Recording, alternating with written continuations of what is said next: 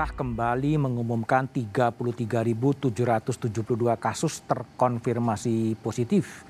Sehingga jumlah total kasus positif di Indonesia sudah mendekati 3 juta orang.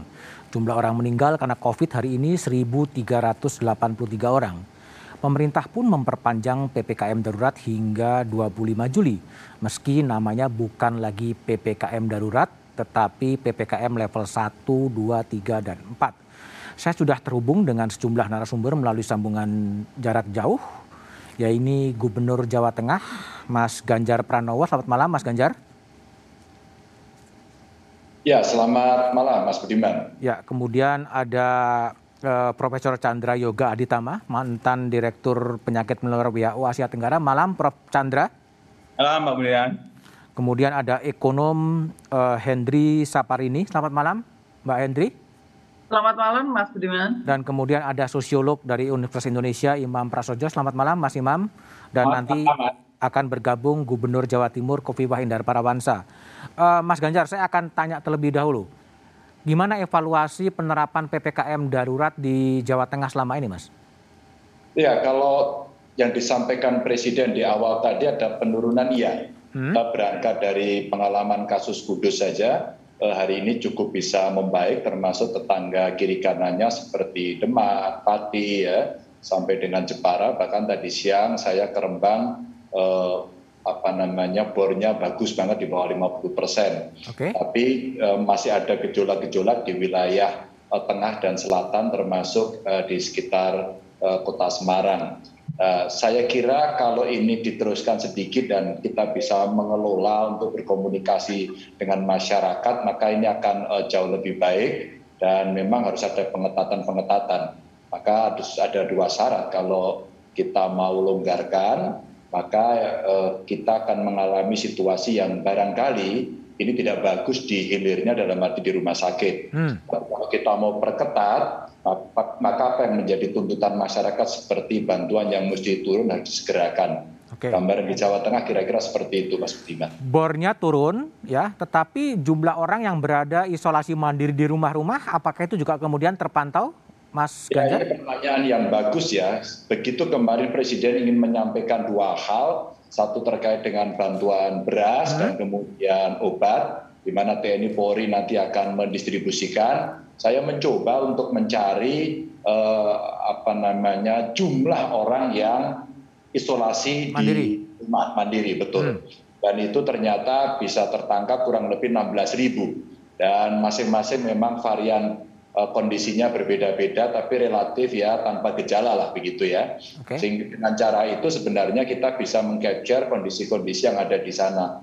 Memang Mas agak membahayakan sebenarnya ketika mereka isolasi di rumah kadang-kadang hmm. dalam faktanya itu cukup uh, cukup sulit untuk dikontrol. Ya. Maka klaster tertinggi kita sekarang di Jawa Tengah itu memang klaster rumah tangga. Hmm. Mungkin karena apa mereka tidak melapor atau dia hanya merasa demam pilek biasa saja, padahal kemudian itu uh, sebenarnya dia positif begitu. Oke. Ada kabar-kabar yang meninggal pada saat isolasi mandiri di Jawa Tengah cukup besar? Ada datanya dari kantor gubernur? Iya, kalau tidak salah yang berita muncul hari ini ya, katanya hmm. tinggi sekali. Tadi wali kota Solo juga bertanya seperti itu. Jadi lagi-lagi soal data memang kita belum fit betul, hmm. tapi data Jawa Tengah jauh lebih tinggi dari data pusat.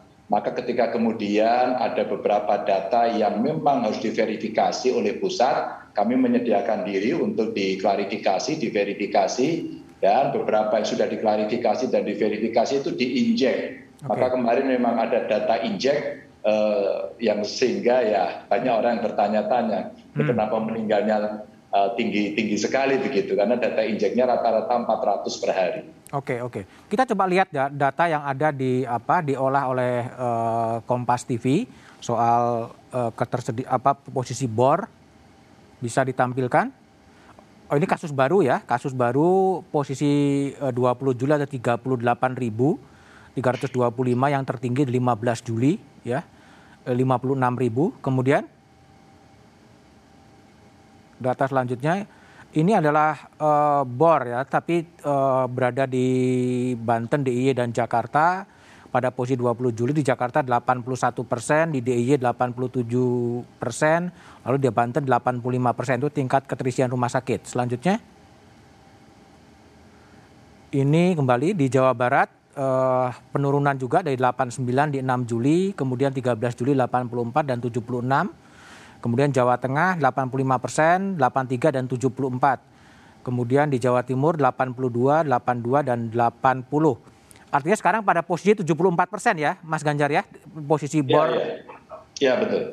Posisi gitu. Oke, saya ke Prof. Chandra. Prof. Chandra, kalau Prof. Chandra lihat sejak 3 sampai 20 Juli ya diberlakukan PPKM darurat.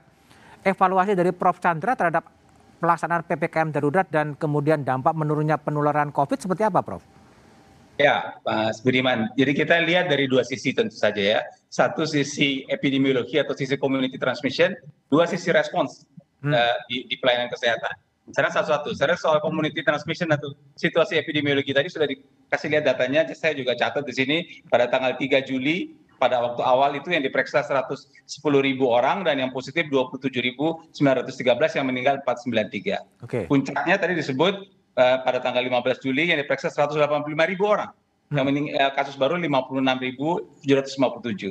Saya belum catat kasus sekarang, tapi saya dapat data yang kemarin diperiksa kemarin 114.700. Terus saya bagikan saja 185 dibagi 114.700 kali 56.757 kemarin kalau pakai angka 15 Juli jumlah yang diperiksa 15 Juli maka harus kasusnya 35.000. Sementara angka kemarin 38.000. Jadi nampaknya kalau kalau bicara jumlah kasus, jumlah kasus masih meningkat, masih masih, masih lebih tinggi dari awal uh, ppkm darurat itu nomor satu. Nomor dua kalau kita lihat positivity rate, positivity rate pada awal ppkm darurat itu 25,2 persen dan sekarang lebih dari 30 persen, kemarin 33,4 persen. Jadi penularan di masyarakat masih tinggi. Itu yang kedua. Yang ketiga, jumlah tes tadi sudah digambarkan dia pernah naik tapi kemudian turun. turun. Yang keempat yang paling menyedihkan tentu saja uh, uh, keluarga atau saudara kita yang wafat itu tadinya sekarang sudah beberapa hari lebih dari seribu orang. Ya. Ya. Dan yang kelima sebenarnya saya ingin menambahkan kalau bisa satu indikator lain yang yang, yang juga dipakai adalah tentang Arnold uh, reproductive number ya. Hmm. Baru-baru ini Dirjen Kesehatan Malaysia menambah memasukkan reproductive number dihubungkan dengan varian Delta yang tadinya 2 sampai 3, reproductive number menjadi 5 sampai 8. Saya, kita belum punya angka Indonesia. Belum ada. Ini dari kacamata ya kita belum punya. Ini dari, kacamata epidemiologinya atau situasi di masyarakat. Tetapi dari kacamata pelayanan kesehatan seperti disampaikan data seperti juga Pak Ganjar sampaikan seperti juga teman-teman saya di rumah sakit memang terasa bahwa sekarang situasi lebih baik daripada katakanlah dua tiga minggu yang lalu. Situasi lebih baik ini sementara di sisi lain jumlah kasus tetap tetap, tetap banyak kan sebenarnya okay. karena jumlah kasus meningkat terus. Jadi situasi bor lebih baik ini antara lain disebabkan karena memang jumlah bed ditambah ya kalau jumlah bed saya ditambah. tidak tahu persis situasi Jawa Tengah tapi saya, saya tahu di Jakarta bahkan Wisma Haji dibuka hmm. dengan seribu tempat tidur misalnya sehingga okay. kalau jumlah bed ditambah tentu angka bornya pembaginya turun. denominatornya lebih besar hmm. sehingga bornya akan turun itu bagus-bagus saja sebenarnya hanya kalau jumlah kasus terus bertambah tentu lama-lama si si uh, penambahan bed ini akan kewalahan juga itu soal uh, uh, pelayanan masyarakat nah, saya mengusulkan ada dua indikator lain selain bor. Bor sudah bagus. Indikator yang berikutnya adalah average waiting time di emergency. Kan sekarang atau kemarin beberapa waktu yang lalu yang jadi masalah adalah orang tidak bisa masuk ke emergency uh, eh, IGD Siu. karena IGD penuh orang harus antri ya. di luar. Ini tadinya tidak pernah ada isu seperti ini. Orang biasanya tidak bisa masuk ke rumah sakit, tapi sekarang tidak bisa masuk ke IGD. Jadi kalau average waiting time itu dihitung juga atau katakanlah sekarang sudah tidak ada yang menunggu bisa masuk IGD itu hal yang yang cukup bagus sebenarnya. Okay. Hal yang ketiga yang ingin saya usulkan sampaikan juga untuk pelayanan kesehatan adalah berapa banyak nakes yang terpapar. Ini saya pikir penting untuk dijadikan salah satu indikator untuk membalance antara hmm. situasi epidemiologi community transmission dengan bagaimana pelayanan kesehatan merespons terhadap epidemi, uh, situasi epidemiologi yang ada itu. Jadi kalau menurut penilaian Prof. Chandra sebetulnya situasi ini belum cukup aman dan belum saatnya kemudian direlaksasi gitu? Tapi yang jelas kan sekarang kalau saya mau lihat dari sisi positif saja. Mulai kemarin kan diteruskan lima hari. Okay. Jadi saya, saya usul lima hari ini dimanfaat secara maksimal. Okay. Nanti kalau ada kesempatan lagi saya bicara, saya akan usulkan lima langkah yang kita bisa lakukan dalam lima hari ini supaya lima hari ini kita bisa mendapatkan hasil yang maksimal dari kacamata kesehatan masyarakat. Oke, Mas Ganjar, tadi kan Prof Chandra maka ada beberapa indikator baru ya selain bor, kemudian juga kemudian tingkat apa kematian yang juga cukup tinggi dan penularannya juga masih cukup tinggi. Itu gimana kalau posisi Jawa Tengah? Iya sama, saya kira apa yang disampaikan Prof. Chandra betul. Betul, jadi kita mesti hati-hati ya. Ini belum baik ini.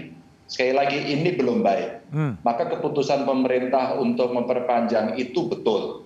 Dan kami sudah berdiskusi, saya juga di apa namanya di dalam forum diskusi dengan um, Menko Marinvest saat itu uh, prinsipnya sebenarnya masyarakat ini siap kok mereka di rumah dan memang tindakannya harus dilakukan itu maka apa kebutuhan yang dia inginkan mesti dipenuhi itu yang hmm. kemudian kemarin kami mencoba menginventarisasi bansosnya seperti apa jangan telat kemudian untuk UMKM-nya Pak Presiden juga meminta untuk mendata eh, apa namanya pedagang-pedagang kecil eceran yang ada di pinggir jalan termasuk kaki lima kaki lima. Jadi itu yang kemudian mesti kita cover dan kita okay. coba menghitung. Jadi kalau bantuan dari pusat sudah disiapkan, terus kemudian di level desa kami sudah dua hari ini rembuk desa bersama kades-kades, relatif mereka bisa menangani, hmm. tapi yang di perkotaan saya kira perlu bantuan. Maka disampaikan Prof. Chandra. Jadi menurut saya betul, ini okay. belum baik, ini hmm. mesti diperpanjang, tapi mesti diturunkan uh, satu kebijakan sehingga kita bisa menyelamatkan. Karena benar dikatakan, bor itu bagus karena kita memang menambah, menambah. bed, hmm. menambah ICU, pokoknya gaspol kita tambah agar bisa merawat. Termasuk isu oksigen yang hari ini ya. uh, kita belum bisa mengcover seluruh kebutuhan yang ada. Maka kalau saya sampaikan kita belum baik-baik saja okay. dan kita masih butuh waktu. Hanya memang eh, kita butuh komunikasi yang lebih intens dengan masyarakat agar mereka bisa mengerti, memahami dan menerima kondisi ini begitu. Oke, baik. Saya ke Mbak Hendri Saparini. Mbak Hendri, kalau Mbak Hendri ya. lihat PPKM darurat 3 sampai 20 uh, eh, Juli yang sudah sudah berjalan, itu dampak secara ekonominya seperti apa menurut Mbak Hendri? Ya, kalau ada dampak ekonomi itu pasti ya. Kita hmm. tidak perlu menghitung, tidak perlu berdebat, pasti ada dampak uh, ekonominya. Kalau teman-teman biasanya misalnya menghitung uh, nanti bagaimana dampaknya terhadap pertumbuhan ekonomi gitu. Ya. Tapi menurut saya dalam kondisi seperti ini kita tidak bicara tentang pertumbuhan ekonomi. Oke. Okay. Ya. Karena apa pun bagi ekonomi itu menyelesaikan masalah kasus COVID ini okay. jauh lebih penting dibanding kegiatan ekonominya sendiri. Itu hmm. yang pertama. Yang kedua, dalam kondisi seperti ini yang kita kejar itu adalah inclusive growth. Itu juga yang diamanahkan oleh IMF dan juga lembaga-lembaga lain. Artinya kalau bagi Indonesia, kita sudah sangat mengenal itu demokrasi ekonomi. Kita sangat mengenal dengan uh, ekonomi Pancasila, ekonomi kerakyatan. Jadi artinya kita akan tumbuh berapa apakah itu positif ataukah hmm. negatif. Yang penting adalah siapa yang akan uh, terkena beban besar dan siapa yang tidak terkena beban. Nah, kalau kemudian kita pilihan-pilihan kebijakannya ternyata justru tidak adil, itu yang harus di uh, harus di uh, apa namanya uh, kita perhatikan. Misalnya dalam kondisi seperti ini tidak perlu ada diskusi tentang ekonomi. Uh, eh, bukan ekonomi, tapi misalnya meningkatkan uh, pajak PPN. Oh, okay. Misalnya, karena itu adalah pilihan kebijakan pajak yang tidak adil, semua akan terkena. Nah, jadi uh, kita hindari pilihan-pilihan kebijakan yang akan menimbulkan perdebatan dan memang itu akan menjadi isu kesenjangan. Nah, yang eh, hal-hal uh, yang seperti ini juga uh, tadi disebutkan oleh uh, Pak Ganjar isu penyaluran karena kita selalu bicara tentang Data. bagaimana kita mencari pendata apa namanya pendanaan hmm. ya apakah kita kurang pemulihan ekonomi nasional kita itu okay. stimulus fiskalnya kurang tidak kita tidak hanya kurang atau tidak tetapi bagaimana pemanfaatannya mas nah itu jadi nanti kita okay. bisa diskusi tidak hanya cepatnya tetapi juga digunakan untuk apa itu menjadi jauh lebih penting kita bicarakan pada kondisi seperti saat ini. Oke, baik Mbak Endri. Saya ke Mas Imam Prasojo. Mas Imam, ya. kalau seandainya kemudian PPKM darurat ini kemudian berlanjut ya sampai 26 Juli kemudian juga berlanjut lagi, kita lihat di beberapa daerah ada bendera putih tanda ekonominya sangat ekonomi UMKM ya yang tidak bisa apa bergerak. Kira-kira dampak sosialnya akan jadi seperti apa? Tapi analisis Mas Imam setelah jeda berikut ini.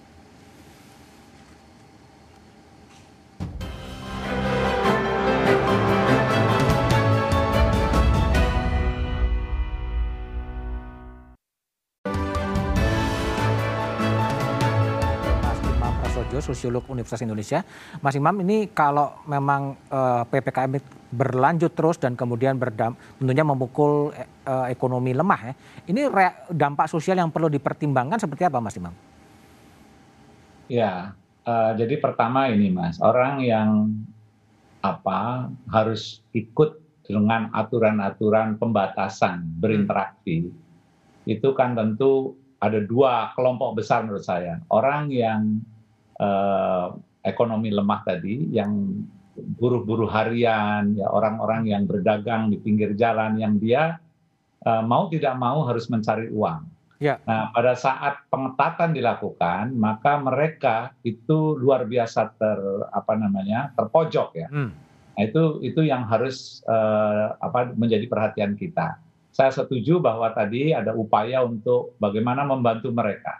Tetapi penyaluran itu menjadi selalu masalah, kecepatan. Hmm. Nah, oleh karena itu tadi yang dilakukan oleh Pak Ganjar dengan Jogo Tonggo segala macam itu memang harus difasilitasi. Nah, kita tahu bahwa kekuatan model-model empowerment ya, penguatan masyarakat itu ya sangat tergantung juga dengan bupatinya. Gubernur tanpa bupati yang proaktif sulit sekali bupati proaktif tanpa, tanpa dukungan dari para champion-champion masyarakat di tingkat lokal juga akan sulit. Jadi ini harus serentak, Mas. Tetapi yang paling sulit ya dan ternyata ini saya baru melihat ini apalagi kaitannya dengan Idul Adha kemarin adalah komunitas keagamaan hmm. ya. Ini uh, luar biasa sulitnya. Kalau seandainya hal-hal pembatasan-pembatasan, apalagi kaitannya dengan kerumunan, itu didisiplinkan secara ketat. Karena ini akan benturannya adalah benturan komunitas agama yang merasa praktek-praktek sholat berjamaah lah misalnya. Ya, ya, ya. Itu uh, menjadi terhambat. Nah ini yang menurut saya challenge yang paling berat. Oleh karena itu saya sekarang sudah mulai beralih berpikir bahwa protokol kesehatan tetap harus diupayakan, tetapi yang menurut saya harus digencarkan adalah vaksinasi. Karena itu satu-satunya cara, ya, sebagaimana juga dilakukan di negara-negara lain, itu menjadi kunci, Mas Ganjar. Jadi okay. kalau vaksinasi ini betul-betul dibombardir ya dari semua lini, sehingga seandainya toh tertular itu tidak seperti sekarang ya. Uh, survival of the fittest. Okay. Di kampung saya di Banjarnegara Mas hari ini Pak Lurahnya, keluarga Lurah sudah tiga yang meninggal. Hmm. Jadi ini uh, ya itu yang tua, yang komorbid, berjatuhan. Baik. Tapi kalau seandainya vaksinasi digencarkan, nah mudah-mudahan walaupun mereka itu tertular, tetapi dia bisa survive. Oke, itu baik. yang saya kira kuncinya. Oke, baik. Kembali ke Mas Ganjar, Mas Ganjar. Dulu menjelang ppkm darurat diperpanjang atau tidak diperpanjang, Mas Ganjar mengatakan bahwa kalau diperpanjang berat bagi rakyat. Sebenarnya gimana kondisi uh, ekonomi masyarakat Jawa Tengah pada umumnya? Iya, saya sebenarnya pada saat ditanya oleh teman-teman media, saya tawarkan dua. Ini memang harus diperpanjang, meskipun berat. Oke. Maka ketika kemudian publik atau masyarakat yang terdampak itu menyampaikan kepada saya, Pak, saya makan bagaimana? Hmm. Saya kerja hari ini, makan hari ini bagaimana? Itulah yang kemudian saya sampaikan di awal tadi, seluruh bantuan harus digelontorkan, apakah itu dari APBN eh, dari pusat, terus kemudian dari provinsi, kabupaten, kota, sampai dana desa. Maka dua hari ini saya melakukan rembuk desa, bicara dengan Banjarnegara kemarin yang pertama, tadi dengan Rembang, relatif sebenarnya yang di bawah itu siap untuk membantu. Jadi kalau negara sudah membantu dan ada space yang kosong karena data tidak benar, karena mungkin jumlah juga tidak tepat, maka sebenarnya dukungan empowerment yang Mas Imam sampaikan tadi dengan Joko Tonggo, munculnya champion-champion, itu sebenarnya akan bisa mengisi slot-slot itu. Hmm. Nah, ini yang saya sampaikan, karena saya tiap hari keliling ketemu dengan mereka, itu ketemunya kalau kita ngomongin mereka, Bapak Ibu, jangan makan di sini ya, dibawa pulang atau barangkali saya datangi, Bu sudah laku belum? Dereng Pak, sepi. Itu hmm. bahasa-bahasa yang meskipun mereka tersenyum sebenarnya gerantes. Hmm. Itu yang saya bilang saya rategel gitu ya. ya. Maka bantuan mesti diberikan, semua mesti backup. Bahkan saya sudah menghitung-hitung. PKL yang disampaikan oleh Pak Jokowi mesti diperhatikan, terus kemudian yang uh, jualannya biasanya kalau di Jawa Tengah itu ada hik ya, yang jualan malam itu kan tidak ya. bisa sampai malam mereka. Hmm. Terus itu bagaimana? Maka saya coba dorong, ayo yang ASN, PNS kita jajan yuk. Nggak usah dia masak-masak, beli aja mereka di warung-warung itu. Hmm. Dinas UMKM saya, saya minta tolong itu diinventarisasi. Ada berapa pedagang-pedagang PKL itu? Okay. Kita baru menerima kira-kira dari uh, 27 sorry, dari 20-an uh, kabupaten kota yang sudah memasukkan dari 35 itu kira-kira ada 13 ribu. Kalau 13 ribu itu nggak bisa jualan, terus kemudian kita bawa, kita uh, punyalah satu partner untuk jualan online. Nah dari situ kita juga membeli, hmm. keluarga juga membeli, ASN juga membeli agar mereka minimal bertahan. Kalau itu bisa bertahan kan mulai bisa uh, mereka jalan. Nah kami hitung-hitung ini untuk kita sampaikan yang belum tercover oleh anggaran itu siapa, maka kita siapkan refocusing maka tadi pagi kita membuat skenario-skenario ternyata tidak terlalu banyak, okay. tidak sampai triliunan, bahkan 500 miliar pun nggak sampai. Inilah yang bahasanya Mas Imam tadi harus ada percepatan. Sampai-sampai kemudian saya coba menggalang kekuatan secara informal karena kalau pakai APBD itu lama, mesti diskusi okay. dengan apa DPR. dengan Dewan, menghitung lagi, maka kita siapkan kekuatan dari masyarakat. Ya Basnas, ya Joko Tonggo, hmm. yang apa cerita-cerita dari mereka filantrop itu kita kumpulkan untuk bisa mengcover dengan cepat itu. Ini ini pendekat yang disebut oleh Mas Ganjar sebagai pendekatan yang lebih soft gitu ya? Iya, ya maksud saya gini soft yang kedua Mas, ya sudah kalau memang mereka ini bertahannya pada hari itu, umpama nih jualan bubur, jualan pecel, itu nih diusir makan apa? Maka hmm. saya sampaikan ya udah deh, umpama dia harus jualan, kalau kemarin larangannya tidak boleh makan di tempat, sekarang diizinkan, tapi makan di tempatnya itu kita atur. Umpama nih, biasanya kalau warungan itu dia nongkrong di depan bakulnya ya. Hmm. Sekarang dikasih tanda aja di trotoar itu, mereka jaraknya 2 meter. Disilang-silang maka jaraknya ada di situ. Sehingga kan tetap berjarak. Meskipun kapasitasnya tidak penuh, maka ini lebih soft diatur. Mereka pasti mau, mereka pasti mau. Okay. Sambil kemudian dilakukan patroli. Maka saya sampaikan ya Satpol PP ojo galak-galak lah gitu ya. Hmm. Dan Satpol PP kerjanya jangan jam 9 pagi mulai masuk, jam 4 pagi. Karena jam 4 pagi itu di, di pasar. Dan pasar itu mesti dijagain. Siapa yang jagain? Itu ada preman pasar, ada apa namanya pengelola pasar, okay. ada paguyuban pedagang. Itu yang ditugaskan umpama per 10 pedagang harus saling kontrol. Ya harus ada apa re-engineering kan. Okay. Kalau tidak dilakukan, maka kewalahan semua dengan hmm. jumlah yang sedemikian banyak gitu Mas Budiman. Oke, okay, baik Mbak Mbak Hendri. Jadi kalau ya. Mbak Hendri bansos ini memang uh, harus cepat ya untuk mengatasi problem-problem pada apa pengusaha-pengusaha kecil yang menengah yang seperti diceritakan oleh Mas Ganjar tadi. Tapi kendalanya di mana sebetulnya itu? Ya, jadi kalau kita kemarin membaca berita bahwa ternyata realisasi dari hmm. penyalurannya hmm. itu sangat rendah. Rendah. Ya, jadi kalau kemudian kita ketemu dengan masyarakat mereka merasa berat, ya tentu saja karena itu sebenarnya dana yang sudah di diadakan tapi nggak turun ya? modal yang cukup besar ya karena sekarang ini tidak mudah untuk membiayai APBN dan ternyata tidak terrealisasi dengan cepat. Padahal kita sangat memerlukan percepatan. Itu untuk yang ke masyarakat. Nah yang kedua menurut saya eh, tadi yang inisiatif-inisiatif terobosan-terobosan kebijakan yang levelnya saya sepakat dengan Mas Imam dengan Mas Ganjar tadi sampai kepada kabupaten Ya, jadi tadi untuk bisa bisa menjadikan dana-dana pemerintah dan juga kemampuan dari kelompok menengah atas itu sebagai market.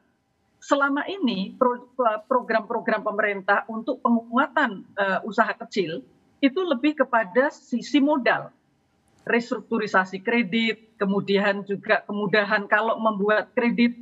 Padahal yang mereka perlukan saat ini adalah market pada saat dia punya market, maka dia bisa bergerak. Oke. Okay. Nah, jadi ini yang menurut saya kalau kemudian uh, inisiatif atau uh, pilihan-pilihan kebijakan itu bervariasi tergantung kepada wilayahnya kabupaten masing-masing, ini akan luar biasa. Nah, jadi akan ada gerakan ekonomi masyarakat sehingga masyarakat itu tidak hanya menggantungkan kepada BLT, B, BST yang itu memang sangat perlu, tetapi juga ada peningkatan atau tambahan income mereka ya sehingga uh, ekonomi ini bisa bergerak. Nah inilah yang sebenarnya kita harapkan uh, baik itu APB APBN atau APBD tadi akan bisa kalau istilah kita kan captive market ya bagi produk-produk uh, UKM UKM okay. tadi gitu. Ya, baik. Kembali ke Mas Imam Prasojo. Mas Imam, ini kan PPKM dan sejenisnya ya kan. Dulu ada PSBB, ada PPKM darurat, ada PPKM mikro, dan sekarang PPKM level 1 atau 4. Tetapi kok tidak juga membuat masyarakat itu patuh ya? Apa yang terjadi Mas Imam? Itu tadi, jadi orang eh, patuh itu kan ada karena kesadaran. Tetapi hmm. ada juga orang itu terpaksa tidak patuh karena tadi Pak Ganjar sebutkan bahwa ada kondisi-kondisi yang tidak memungkinkan dia itu untuk patuh. Hmm. Nah, selain juga tentang nilai-nilai tadi. Nah, oleh karena itu yang harusnya dibentuk dari dulu saya mengatakan bahwa ketangguhan komunitas itu tidak bisa hanya diceramai, tetapi harus dibantu mendirikan organisasi-organisasi lokal. Yang saya maksud komunitas itu tidak hanya level administratif, kelurahan ya, RT RW, tetapi bisa jadi masjid, ya bisa jadi pasar. Itu yang harus dibangun. Okay. Champion-champion di lokal itu yang harus dibangun. Dan saya kira model Jogotongo kalau itu dibiayai secara habis-habisan, maka saya kira kerja Satpol PP, polisi, TNI itu akan jauh lebih ringan dan akan jauh lebih sustainable modelnya sudah ada itu Pak Ganjar. Hmm. Saya sangat mendukung dengan model seperti itu. Nah, kira-kira gitu, Mas. Jadi mereka akan membuat aturan sendiri ya, protokol kesehatan, panitia sendiri, terus memonitor sendiri dan kemudian melaporkan. Biarkan masyarakat saling berkompetisi dalam bidang ketangguhan. Ini loh, okay. tempat saya tangguh. Hmm. Tempat saya akan uh, di sini yang paling rendah ketertularannya. Dan itu diberi insentif kalau perlu okay. ya Baik. Itu kira-kira. Baik, uh, Prof Chandra, kalau menurut Prof Chandra ini kan pemerintah sudah mengambil ya langkah untuk uh, let's say kemudian mengorbankan sedikit ekonomi demi untuk mengendalikan pandemi. Tapi apakah hasilnya uh, sebanding? Nah mungkin Prof Chandra memberikan analisa jeda berikut ini. Tapi sebelumnya saya mengucapkan terima kasih kepada Mas Ganjar Pranowo, Gubernur Jawa Tengah, yang hanya bisa bergabung untuk dua segmen. Matur nuwun Mas Ganjar. Kita lanjutkan diskusinya setelah jeda berikut ini.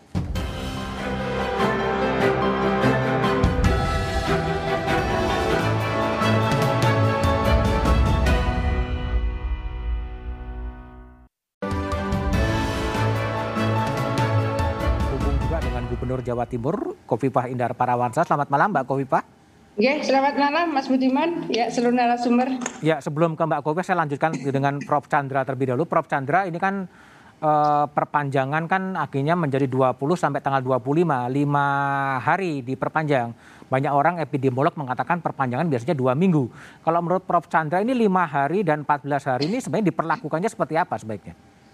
Ya, tentu saja karena angkanya masih tinggi sekarang lima hari lagi tentu kita bisa lihat bagaimana. Tapi kalau saya kok lebih lebih melihat dari sisi positif thinking katakanlah begitu karena sekarang ada lima hari gimana kalau lima hari ini kita manfaatkan dengan maksimal dan saya usul ada lima langkah yang bisa dilakukan dalam lima hari ini atau sekarang tinggal empat hari supaya hasilnya menjadi semaksimal se seoptimal mungkin katakanlah nomor satu aturan yang ada tentang uh, eh, ppkm namanya darurat atau level 4 itu betul-betul dilaksanakan dengan dengan ketat gitu ya kalau okay. mau pakai masa murni dan konsekuen pokoknya ketat beneran dalam empat hari ini betul-betul gitu. Okay. sehingga kita akan karena bagaimanapun pembatasan sosial itu pasti punya dampak dan hmm. saya mesti ingatkan Mas Budiman pembatasan sosial itu uh, spektrumnya luas memang kita bicara soal karena ada gubernur kita bicara soal pembatasan orang hmm. kantor tapi pembatasan sosial juga kita mulai dari kita semua ya. mana kita pakai masker jaga jarak itu juga bentuk pembatasan sosial jadi hmm. harus semua spektrum diperketat dalam empat hari lima hari ini itu yang pertama Terus yang kedua, peningkatkan tes ini sudah berulang tes, kali okay. dikemukakan,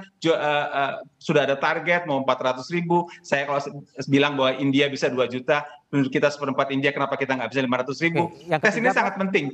Karena sekarang kan kasus yang kita tangani yang ada di rumah sakit dan isoman. Yang di luar itu kan kita nggak tahu. Jangan-jangan hmm. di luar itu masih masih cukup banyak kasus. Yang ini kita bereskan, yang ini terus aja menularkan. Jadi ppkm nggak selesai-selesai. Jadi tes itu harus maksimal 400 ribu kalau pernah target silakan atau 500 ribu. Itu soal tes yang kedua. Yang ketiga, yang ketiga juga tracing. tracing. Karena kalau di kalau tes itu ketemu diperiksa 15 orang di sekitarnya, ada ketemu dua, dua itu mesti diperiksa okay. lagi kotak berikutnya 15 orang di sekitarnya. Okay. Dengan cara itu kita bisa mendapatkan secara real bagaimana situasi di masyarakat dan kalau ada yang positif tentu harus ditangani diisolasi dan karantina. Tentu kita mesti ingatkan bahwa kalau ada isolasi mandiri jangan sampai uh, ter, terlantar begitu sampai ada yang meninggal. Itu itu itu cerita lain lagi. Itu yang ketiga. Yang keempat? Yang keempat indikatornya yang tadi sudah kita bahas. Oh, indikatornya okay. harus ada indikator dari kacamata epidemiologi community transmission dan ada indikator dari kacamata pelayanan di masyarakat. Oke. Okay. yang Nah, dan yang terakhir vaksinasi. Jadi lima poin itu kita genjot habis-habisan sampai tanggal 25 ini. Oke, baik. Saya kembali ke, ke, ke Gubernur Jawa Timur, Mbak Kofifa Indar Parawansa yang baru selesai dengan uh, rapat dengan Pak Luhut Panjaitan. Ada informasi terbaru atau arahan terbaru, Mbak Kofifa? Uh, mudah-mudahan Menteri Kesehatan akan mengambil keputusan bahwa seluruh swab antigen itu akan disetarakan dengan swab PCR okay. dalam artian untuk menjaga kehati-hatian dan kewaspadaan dalam melakukan tracing dan hmm. testing berikutnya. Okay. Jadi kan begini, layanan-layanan rumah sakit kita tentu kepinginnya semua bersifat reimbursable. Hmm. Kalau swab antigen itu untuk layanan rumah sakit dia tidak bisa. Nggak terima. Untuk hmm. ya, untuk layanan rumah sakit darurat juga nggak bisa direimburs oleh BPJS Kesehatan. Ini juga yang menjadi catatan kami di lapangan bahwa eh, nakes yang di puskesmas rata-rata sudah overload. Kami punya rumah isolasi, kami punya rumah observasi, tapi kan kalau sudah gejalanya itu uh, ke arah sedang, hmm. jadi sudah bukan gejala ringan, pasti mereka ingin dirawat di rumah sakit. Mbak Kofi, Pak, sebentar, nah, Mbak. Saya, saya, saya potong ya. dulu. Itu kesetaraan antara PCR dengan antigen itu gimana persoalannya, Mbak? Jadi begini, kalau dia dinyatakan reaktif dari swab antigen, okay. dia belum bisa masuk rumah sakit sebelum PCR test. Oh, itu dulu. Nah, ya ini yang yang malam ini dibahas. Okay. Yang malam ini dibahas. Ini tadi eh, para gubernur berharap bahwa itu akan bisa disetarakan hmm. oleh jadi di dalam apa uh, proses reimburse dari BPJS Kesehatan. Okay, okay. Kalau ini bisa, maka pihak rumah sakit akan lebih mudah menerima pasien. Ini kan yang reaktif swab antigen dengan hmm. gejala itu bisa langsung otorilis. Diterima, oke. Okay. Ya, kalau otorilis berarti dia sudah masuk kategori uh, yang dirilis sebagai positif. Kalau rumah sakit darurat dan rumah sakit rujukan itu tidak bisa menerima hmm. yang swab antigen. antigen. Nah, kalau mereka semua menunggu swab PCR, maka daerah-daerah tertentu pasti mereka butuh waktu. Lama ya. Ya, oleh karena itu malam ini tadi sebetulnya Pak Luhut sudah putuskan diharapkan nanti Pak Menkes akan melakukan eksekusi gitu. Hmm bahwa swab antigen yang reaktif sudah boleh mendapatkan layanan di rumah sakit darurat dan rumah sakit rujukan dan reimbursable gitu. Okay. Jadi itu itu kuah prinsip Pak Luhut setuju, tapi ya. masih akan dieksekusi oleh Menteri Kesehatan. Ya, jadi kan pemberlakuannya yang mereimbers itu nanti setelah selesai BPJS Kesehatan itu kan ke Menkes. Betul uangnya dari Menteri Keuangan, tetapi kewenangan itu ada di Kementerian Kesehatan, gitu. Artinya bisa saya tafsirkan kalau orang sudah uh, terkonfirmasi positif by swab antigen tidak perlu PCR lagi? Ya, jadi artinya kalau dia sudah gejala, dia sudah gejala, dia swab antigen lalu reaktif. Hmm. Maka rekomendasi rapat malam hari ini adalah diharapkan ini sudah bisa mendapatkan layanan di rumah sakit darurat maupun di rumah sakit rujukan. Oke. Itu artinya bahwa BPJS Kesehatan sudah harus bisa mereimbers, hmm. gitu. Sambil nanti dia di rumah sakit, di rumah sakit darurat atau rujukan, dia boleh lagi swab PCR. Oke. Tetapi bahwa untuk layanan ini kan jangan sampai kemudian mereka sudah gagal nafas, gitu hmm. kan? Akhirnya telat mendapatkan layanan medis. Oke, sebelum ke Prof. Chandra, saya akan coba tanya lagi. Kalau kondisi ekonomi masyarakat di Jawa Timur gimana Mbak Kofifah? Uh, hari ini ada saat yang mungkin tidak terlalu uh, uh, tidak terlalu tepat. Ada ada kemiskinan yang menurun di Jawa Timur. Tetapi saya cocokkan dengan kepala BPS bahwa ada penurunan kemiskinan dan ada pendangkalan. Jadi gini, ke, keparahan dan kedalaman kemiskinan di Jawa Timur itu makin kecil, makin, makin kecil. mendekati garis kemiskinan. Ya. Dan kemiskinan di pedesaan itu turun 33.400. Ini dampak karena Covid atau pandemi atau Bukan. lain? Jadi begini, kemiskinan di perkotaan itu naik 20 ribu. Okay. Kemiskinan di pedesaan itu turun 33.400. Hmm. Nah, saya cocokkan ini kan data baru empat hari yang lalu ini dirilis oleh BPS, tapi saya pun belum merilis karena ini suasana tidak cukup tidak tepat menurut hmm. saya. Tetapi bahwa untuk telaah, saya melakukan uh, diskusi agak mendalam bahwa di pedesaan di Jawa Timur rata-rata petani. Sektor pertanian terutama padi itu tidak terdampak oleh Covid tahun 2020 rilis Maret 2021 produksi padi beras di Jawa Timur ini surplusnya hampir 460 ton. Oke. Kita untuk pertama kali melampaui produksi padi dan beras Jawa Tengah. Nah, itu salah satu yang memberikan apa eh, ketahanan ekonomi di tingkat desa ditambah lagi dana desa BLT-nya ini Cukup dari besar. bulan Januari, Februari, Maret ini uh, penyalurannya rata-rata 99 persen tiga okay. bulan pertama. Nah pada posisi seperti ini maka menjaga ritme bagaimana uh, padi ya. kita di Jawa Timur tetap bisa produktif kita sedang mengintervensi dengan teknologi yang memungkinkan kualitas-kualitas medium menjadi okay. kualitas premium dengan RMU, dengan bed dryer. Okay. Ini yang sudah terus kita lakukan uh, apa uh, detail detail action bersama para bupati penghasil padi terbesar di Jawa Timur. Oke, baik Mbak Kofifa. Saya ke Prof ya. Chandra. Prof Chandra tadi ada wacana yang sudah kuah prinsip disetujui bahwa swab antigen itu akan setara dengan uh, ya, ini PCR. dalam proses ya tadi dalam ya. proses ya. Iya. Gimana, gimana Prof Chandra lihat?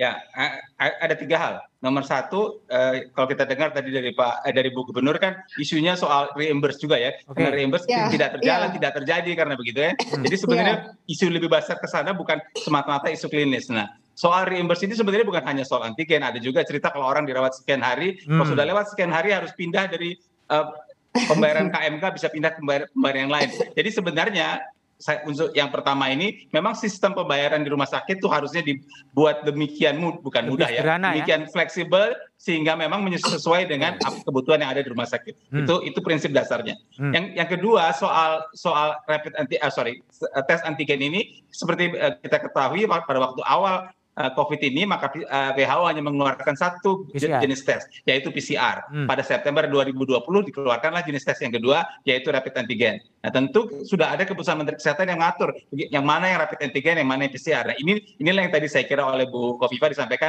akan diatur lebih lanjut oleh Kementerian Kesehatan gejala yang seperti mana dengan rapid antigen seperti mana di daerah dengan community transmission berapa itu bisa dianggap dan dan saya kira itu secara klinis masih bisa di, diselesaikan. Cuma saya ingatkan juga yang ketiga rapid antigen yang disetujui oleh WHO per September 20, 2020 itu ada ada kriterianya harus sensitivitas di atas sekian persen, spesifitas yeah, di atas yeah, sekian persen. Yeah, Jadi yeah. harus terjamin nanti yang dipakai kalau ini makin luas harus sesuai dengan standar yang sudah yeah. ada. Karena kalau tidak jadi kemampuan tesnya jadi terganggu lagi. Okay. Jadi tiga poin itu saya kira untuk uh, soal ini. Baik, saya ke Mbak Hendri Sapar ini, Mbak. Ini kan yeah. Ya. uh, PPKM uh, apa sudah berjalan tanggal 25 akan dievaluasi dan ya. Potensinya bisa diperpanjang bisa tidak. Tapi uh, kalau kemudian diperpanjang sejauh mana sih daya tahan ekonomi Indonesia? Tapi jawaban dari Mbak Endri setelah jeda berikut ini.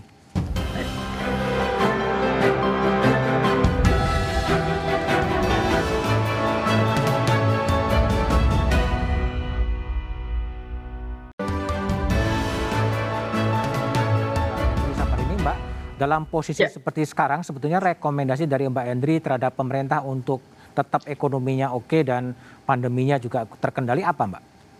Ya, uh, kalau tadi kita membicarakan apakah ini ppkm akan diperpanjang hmm. uh, ditambah lima hari atau ditambah 10 hari, kalau menurut saya bagi ekonomi itu lebih bisa dihitung sebenarnya siapa yang uh, bis, uh, harus kita jaga ketahanannya. Hmm. Kalau ketahanan kan tadi berarti orang kelompok bawah.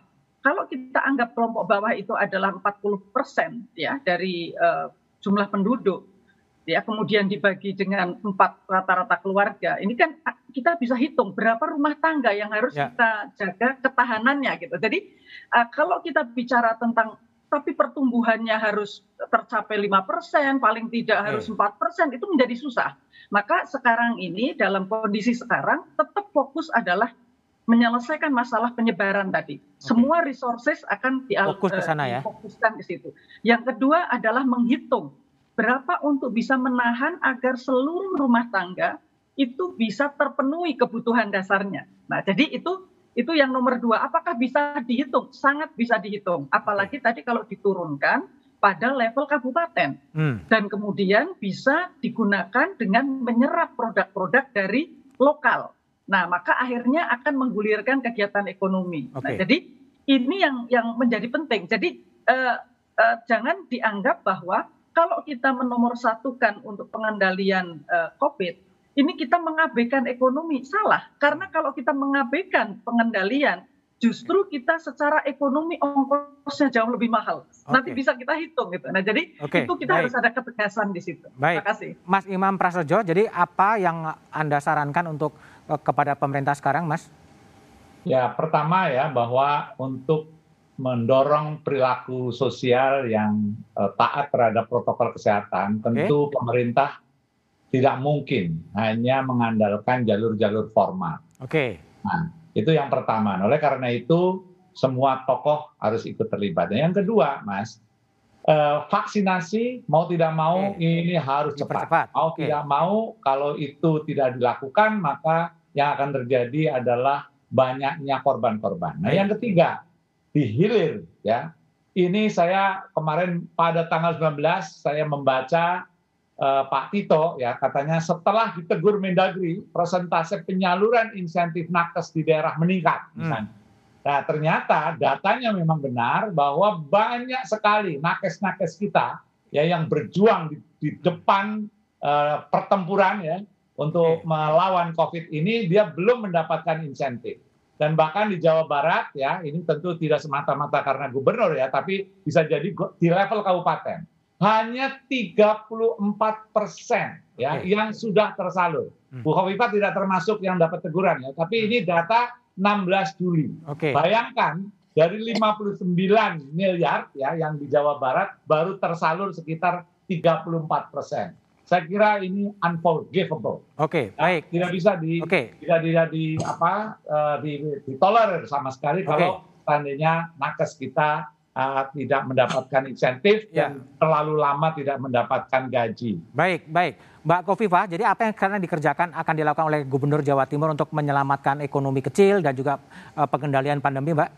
Ya, uh, 56,9 persen backbone ekonomi Jawa Timur itu adalah dari KUMKM. Okay. Jadi kalau kita genapkan 57 persen, ini sesuatu sekali. Oleh karena itu penguatan KUMKM, pokoknya saya biasa keliling ada BI, ada OJK, ada Himbara, ada Bank Jatim, ada Bank UMKM Jatim. Pokoknya kita proaktif dan ada peningkatan yang cukup signifikan dari Bank UMKM Jatim. Ini format-format pendampingan memang harus lebih detail. Okay. Menemukan kenali mereka dalam virtual business meeting kita keliling terus, keliling itu keliling secara virtual. Seminggu bisa dua kali dengan para diaspora di berbagai negara dipandu oleh BI. Hmm. Itulah yang kemudian sekarang menghasilkan ke beberapa negara kita pakai kargonya Garuda hampir 70 persen terisi. Okay. Nah format-format uh, kita ini 81 triliun surplus perdagangan tahun kemarin itu dari perdagangan antar pulau dan antar provinsi. Itulah yang terus kita genjot gitu karena ke apa uh, keuntungan dari berbagai kerjasama antar provinsi saya rasa baik. itu adalah keunggulan perdagangan Jawa Timur baik. dengan berbagai provinsi. Oke baik. Jadi, ya. Baik, uh, Prof Chandra. Jadi uh, apa yang anda sarankan sekarang, Prof Chandra? Di ya, ada ada ada tiga pak. Nomor satu, Cek. di mana pun juga persoalan ini harus selesai dari hulunya. Oke. Tentu rumah sakit harus buat obat, oksigen tingkatkan habis-habisan silakan. Tapi kalau hulunya tidak ditangani, kalau kasus ya. terus meningkat di masyarakat, persoalan tidak akan selesai. Jadi kita okay. mesti konsentrasi besar di hulu. Itu nomor satu. Kedua. Nomor dua, untuk menangani pandemi ada tiga tetap caranya. Pembatasan sosial, vaksinasi, eh, sorry, uh, test and treat and treat, dan vaksinasi. Ini yang mesti ditingkatkan.